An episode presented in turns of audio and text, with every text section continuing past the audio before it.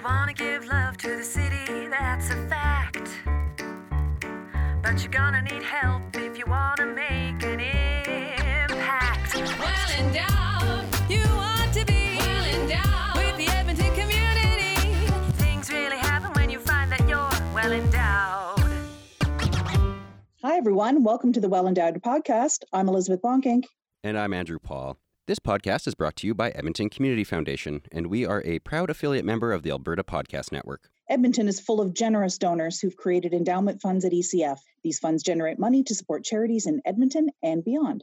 On this podcast, we share the stories about how these funds help strengthen our community, because it's good to be well endowed. It's good to see you, Elizabeth. Likewise, we're experimenting with Zoom so I can get back into the hosting mix, and I'm glad to be back at it, especially for these topics that we're about to talk about. Yeah, they are important ones. On this episode, we're going to take a look at the impact the COVID 19 pandemic is having on people who experience homelessness in Edmonton. But first, we want to make sure you know about an excellent resource that is being offered by the Mental Health Foundation. Yeah, it's a free service called Text for Hope, where you can subscribe to receive a text message every day to help you give a little extra support during this challenging time. Here's Mark Korthuis to tell us more. Hi, everyone. My name is Mark Korthuis. I'm the president and CEO of the Mental Health Foundation based in Edmonton, Alberta. Uh, and I'm really happy to be here, here with you today. Text for Hope is a free text messaging service um, that uses evidence based tools and it was created in response to the pandemic, COVID 19, that's occurring right now in our society. And so individuals can sign up um, to receive three months of free text messages using cognitive behavioral therapy principles. Um, and all they need to do is text 393939 and type in COVID 19 hope, and uh, they automatically will receive daily text messages for free for three months. This is from yesterday that I got. It says, Think of one thing you want to accomplish, break it down into smaller steps. Only focus on one small step at a time not the big goal. Um, and I think, you know, some of these things sound overly simplistic, but particularly during these times when your mind can go in a million different directions, it can be overwhelming. And so, just a reminder like that on, on how to attack some of the challenges that exist, um, and just to kind of narrow it down and have a focus on one thing at a time. I think that's those are really just important reminders that individuals receive every day through Text for Hope you can go to um, www.text4, the number four, hope.ca, uh, and that'll provide you with uh, more detailed information about, about the initiative, partners, um, and again, how to receive uh, three months of free daily text messages. So text 4, the number 4, hope.ca. Thanks for that, Mark. We'll have a link to textforhope.ca in our show notes. Over 40,000 people have already subscribed to Text for Hope, which really shows the impact that COVID 19 is having on our daily lives.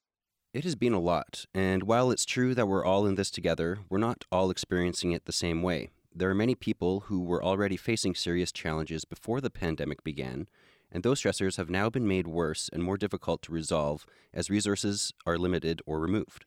As you're listening, you might be someone who is trying to support a loved one with special needs or you might know someone who's dealing with mental or physical illness. There are so many difficult circumstances that we face in daily life. For this episode, we are going to focus on people who are experiencing homelessness. Our producer Lisa Pruden reached out to the teams at Boyle Street Community Services, Alberta Health Services, and the Boyle McCauley Health Centre to get a sense of how our vulnerable neighbours are being impacted. It's a serious topic, but one that boasts a level of collaboration and compassion that our city can be proud of. Uh, the last uh, few weeks since all of this uh, COVID 19 stuff began has been a very intense time and in some some senses chaotic but from the very beginning the response has been how do we ensure the safety of the folks that we're serving who are the most vulnerable in our community? This is jordan reiniger. My name is jordan reiniger. I'm the executive director at boyle street community services Boyle Street Community Services is just one of several organizations here in Edmonton that support people experiencing homelessness and poverty. And as the COVID 19 situation has developed over the past several weeks, everyone in this sector has shared Jordan's experience of this intense and chaotic push to support vulnerable people. Because there's a recognition if the COVID 19 were ever to sort of spread in the population of, of those folks experiencing homelessness, given the number of health complications that exist in that population, it could be pretty devastating. And so we were working really hard uh, and have been in terms of you know responding to safety protocols and ensuring that all of our facilities met those, and also mobilizing our resources to create other opportunities and options for folks. So in a in a very um, quick, uh, you know, the world changed for everybody really rapidly, uh, and it's no different for our organization and our staff and those that we serve. And so uh, we were responding, you know, constantly every day. There was a new a, a new sort of protocol that had to be put in place, new situations that demanded attention, and so it was a very intense period of time. With new information coming out about the virus every day, organizations have been trying to keep pace, implementing strategies to safeguard the people they support. The challenge to maintain a safe place for people to shelter and access programs has been significant. Trying to prevent the spread of the virus has meant reducing services, leaving people with very few options for where to go. Boyle Street Community Center had to limit capacity from 400 down to just 50 people in order to maintain physical distancing. That meant that 350 people from just this one location would need to find somewhere else to go. And of course, other organizations have been met with the same challenge. Here's Cecilia Blasetti. Hi, I'm Cecilia Blasetti, and I'm the Executive Director at the Boyle McCauley Health Center in Edmonton. The Boyle McCauley Health Center has had to close several of their programs to help prevent the spread of COVID 19. So I think that what what has happened with us, so we have uh, one kind of large main clinic, and then we have uh, nine off-site programs, and we have closed all of um, our off-site programs with the exception of our youth clinic at iHuman because we're very concerned that the youth population will not um, easily access and transfer kind of their needs to you know what other resources are available so we're continuing to do a clinic there two days a week but all of our other off-site programs we've closed just to give a couple examples the kinds of programs they've needed to close are ones that help provide shelter and food for women and transgendered people involved with street prostitution, and another program that help provide meals and medication for people with HIV and hepatitis C. That's just two of the nine programs that needed to close. So it's been very difficult, um, first and foremost, for our clients as we have had to consolidate our resources and our staffing at our main site but also, you know, for our staff to, to not be there. So having to close those services when we know uh, full well how much people depend on that for food security and just support and, and all of those sorts of things. So it's been a really, as with, you know, most organizations and many businesses, it's been really difficult to take services away from people. It's an extremely sad time um, to be kind of down here in the in the inner city and seeing people not having a place to be and you know some of that I think is reflected in terms of what we're hearing about people on public transit because so much of the gathering places, the libraries, the malls, you know, all of the the places where people could be and from out of the cold and all of those sorts of things are are not available. So there's um, just a lot of people just wandering around. It's very sad. The pandemic we are experiencing has been difficult to navigate for each of us. And as we're hearing, the impact has been especially heavy for those who depend on programs to meet their basic human needs. Here's Jordan Reiniger again. But in particular, for the folks who are experiencing homelessness, the world has changed very dramatically. Uh, all of the places they would go to for support or for socializing, by and large, in very rapid fashion, all were closed or significantly limited their capacity. And so, you know, if the people who had a routine or who uh, even were new to experiencing homelessness, all of a sudden those sort of services that they relied on for survival, even the, the public spaces they relied on to stay warm, were evaporating very quickly. And then, you know, a lot of fear and anxiety. You know, in the general society, there's lots of fear, lots of anxiety around COVID 19 and what it means. Um, but I there's also an incredible amount of that in our community as well, recognizing that, you know, if this were to sort of hit within their community, that that could be pretty devastating. And we rely, you know, very much on um, our smartphones and on TVs to sort of stay informed on the most up to date information. And there isn't that same ability necessarily in, in the population experiencing homelessness. So even just not having information and not sure about what's going on when the whole world is sort of changing around you left a lot of people feeling very anxious, obviously. And so a lot of our response has been really trying to get good information to people in a timely fashion, just so that they understand what's happening and what's going on. But um, yeah, a huge amount of anxiety and worry, and uh, understandably so sorry, just trying to wrap my head around what that must have felt like for someone in their day to day to have all of their resources just be gone. That's huge. You know, as much as we try, I don't think we fully could ever understand what that would feel like. Hearing about the increase of fear and anxiety brings us to another need mental health resources. I reached out to Kimberly Poong. My name is Kimberly Poong. She's the interim director of addiction and mental health with Alberta Health Services in the Edmonton area. Under this hat, she oversees all of the adult community based addiction and mental health programs in Edmonton and area, and she manages the injectable opiate agonist program and the opiate dependency program. I asked her if they'd seen an increase in need for their services. I feel like right now it's kind of the calm before the storm in terms of addiction and mental health. Uh, we know that COVID is having some psychological impacts in terms of like social isolation and not being able to do the things uh, people would normally be used to. So we're kind of in a very quiet phase, kind of get trying to get ready for the storm because we know it's going to be coming. So while the demand for mental health and addiction services has remained consistent, the pandemic has also changed the way these services can be provided. Group sessions, for example, are currently on hold until accessible virtual options are implemented. And, of course, staffing is a challenge.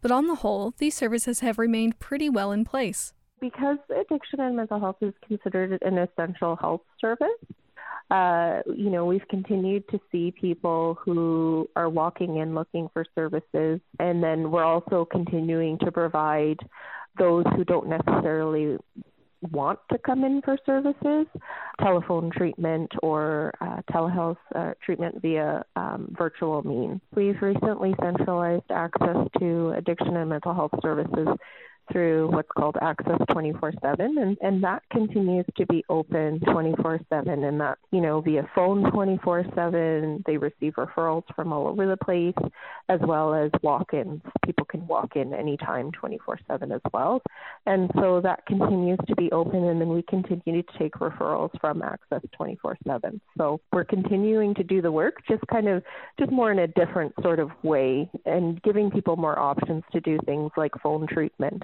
unless people are really needing to come in person or if they would like to come in person to the programs, then they can definitely do that as well. All of our clinics are equipped with the appropriate PPE um, in terms of making sure that our staff and, and the clients accessing services can all do that in a safe manner. Things have been changing quickly, but organizations have been rising to the challenge. As the pandemic progressed, Boyle McCauley Health Services ensured they were able to screen staff and clients and to offer testing to those who showed symptoms. And they had arranged for people to stay in hotels while awaiting their results. Here's Cecilia Blasetti. But as we uh, saw the future coming and acknowledging that, um, first of all, our population is, is very vulnerable because of their kind of overall diminished health and um, also the homelessness, that, you know, they're sleeping in shelters at night, being in crowded drop ins in the daytime, that the risk is escalated just in terms of that. So we began looking at other responses and, and those sorts of things. You know, we've done a, a number of things in our main clinic. We've implemented screening for everyone as as they come in, staff and clients, all of those sorts of things. So just as as the reality has sunk in, we've you know kind of stepped up our game kind of on a continuous basis in terms of how we're responding. In March, the pandemic situation for vulnerable people had become scary, with access to resources and information vanishing. The community needed to pull together, and fast. Here's Kimberly Poong again because not only is she the interim director of addictions and mental health with Alberta Health Services, she also led Edmonton's Zone Operational Emergency Center, or ZEOC. Each area in the province each zone has a ZEOC, and so I was redeployed out of my role and into a role with the ZEOC, and then that also led to me being the lead for AHS. AHS is Alberta Health Services. In terms of looking at how we could respond and support the homeless population amidst the pandemic. So that's been a huge whirlwind. Um, you know, and starting that off, it was just, it was really about trying to figure out where all of the agencies were at and then try to kind of collaboratively um, pull pull everything together. I mean, and it wasn't necessarily AHS leading the initiative. It was more about how could we best support what uh, the agencies and services were were willing to do. They were willing to do whatever it took. The most notable example was the transition of the Edmonton Expo Center into a drop-in and self-isolation center. Here's Cecilia again. I feel like the the um, putting together and creating the Expo Center, we were asked on a Thursday to uh, join and work to create this. And by Monday, we actually had the doors opened and accepted our first clients into the isolation shelter area, so it was a huge undertaking. And as a smaller um, community-based organization, not used to um, all of the uh, power and uh, capacity of, you know, the city and Expo Center and Alberta Health Services, it was really amazing to, to work together with them. I think you get it up and running, and then all of the realities of, of making this sustainable, keeping it going in terms of staffing and managing, um, you know, a client population that's struggling with mental illness and substance use and stuff in a setting where they have to, you know, stay sometimes for as much as 14 days. There's a lot of challenges, but we need way more staff at a time when other people are, you know, cutting back. So we're working in partnership with Boyle Street, Bissell, you know, Alberta Health Services, and of course all the people at the at the Expo Center and the city. And so, uh, you know, it just is just so amazing how special and and the staff are are really uh, stepping up. So, you know, it's it's just a so so mixed feeling. You feel very sad for for our population, and yet just so inspired by the the people on the front lines doing the work. Jordan told me more about the Expo Center itself. There's two parts to the expo. Uh, one is the sort of isolation shelter, so the place where uh, folks who have nowhere else to go but need to self isolate or need to quarantine can go. Because uh, that was a huge issue at the beginning. Uh, we were all of us in the in around the community were receiving people who were having symptoms and they had nowhere to go to self isolate. So that, that was a big challenge, and that was one that was met by the expo. Um, so the huge public health uh, response there. The other side of it is a day shelter, because you know with libraries and malls and all these different things closing where people were regularly going, we needed to find a place that people could just go and be, especially with the weather the way it was. And so the day shelter was sort of that response um, to ensure that people had a place they could go. They could, you know, we've got places for them to sleep during the day if they need to do that, have a good meal, uh, and still, you know, critically access the services they need. And so, you know, we've been pretty much at capacity since we opened. When we opened at first, that first day, which was last Monday, you know, just a real sense of pride and uh, everybody pulling together the, the province, the city, Alberta Health Services, and all of the agencies to sort of come together and make that happen in such a quick turnaround. It was quite a remarkable feat. It was has been a really important response for for our folks to make sure we can keep them safe. And so, just that spirit of collaboration that we we knew has existed in the inner city, but um, just being able to see that come to the forefront you know, has been really, um, really incredible. The shelter opened on March 23rd with the help of nine organizations Boyle Street Community Services, Alberta Health Services, Boyle McCauley Health Centre, Bissell Centre, Homeward Trust, the Mustard Seed, the George Spady Society, the Government of Alberta, and the City of Edmonton. The collaboration was one of the most rewarding parts for Jordan, Cecilia, and Kim everyone was willing to do whatever it took. It was just amazing the collaboration. Like it actually gives me goosebumps just because of how willing and able like there were no barriers. We were all willing to just get the work done to get things open and there was a lot of blood, sweat and tears too um throughout the process. When I look back on that experience, it was almost like we were our own little family because we spent so much time together um, you know, late nights together ordering food um, and just trying to figure out um, how to best make it work for, for the homeless population. I asked Jordan and Cecilia what the rest of us can be doing to help. Of course, funding is a great need just now.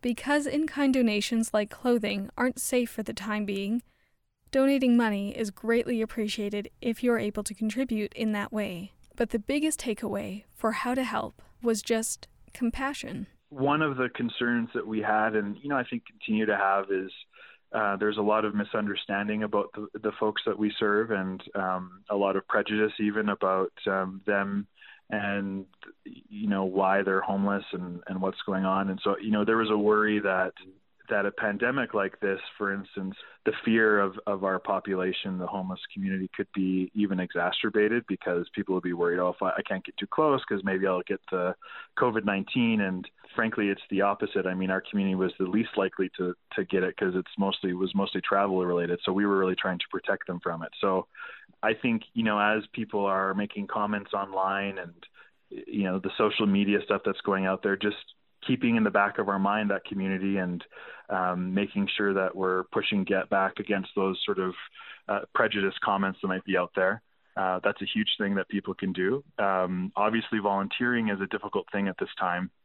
Um, so, you know, when we make those sort of targeted asks for for donations, I mean, really, it's those kinds of resources that make the big difference for us right now um, knowing that not everybody, obviously, there's a lot of people who are in a position where that they just need to take care of their family, and we totally understand and respect that, and, and that's the first priority. But you know, when we do have those asks, if people have a little extra uh, that they can give, you know, that's that's right now the biggest uh, the biggest factor for us.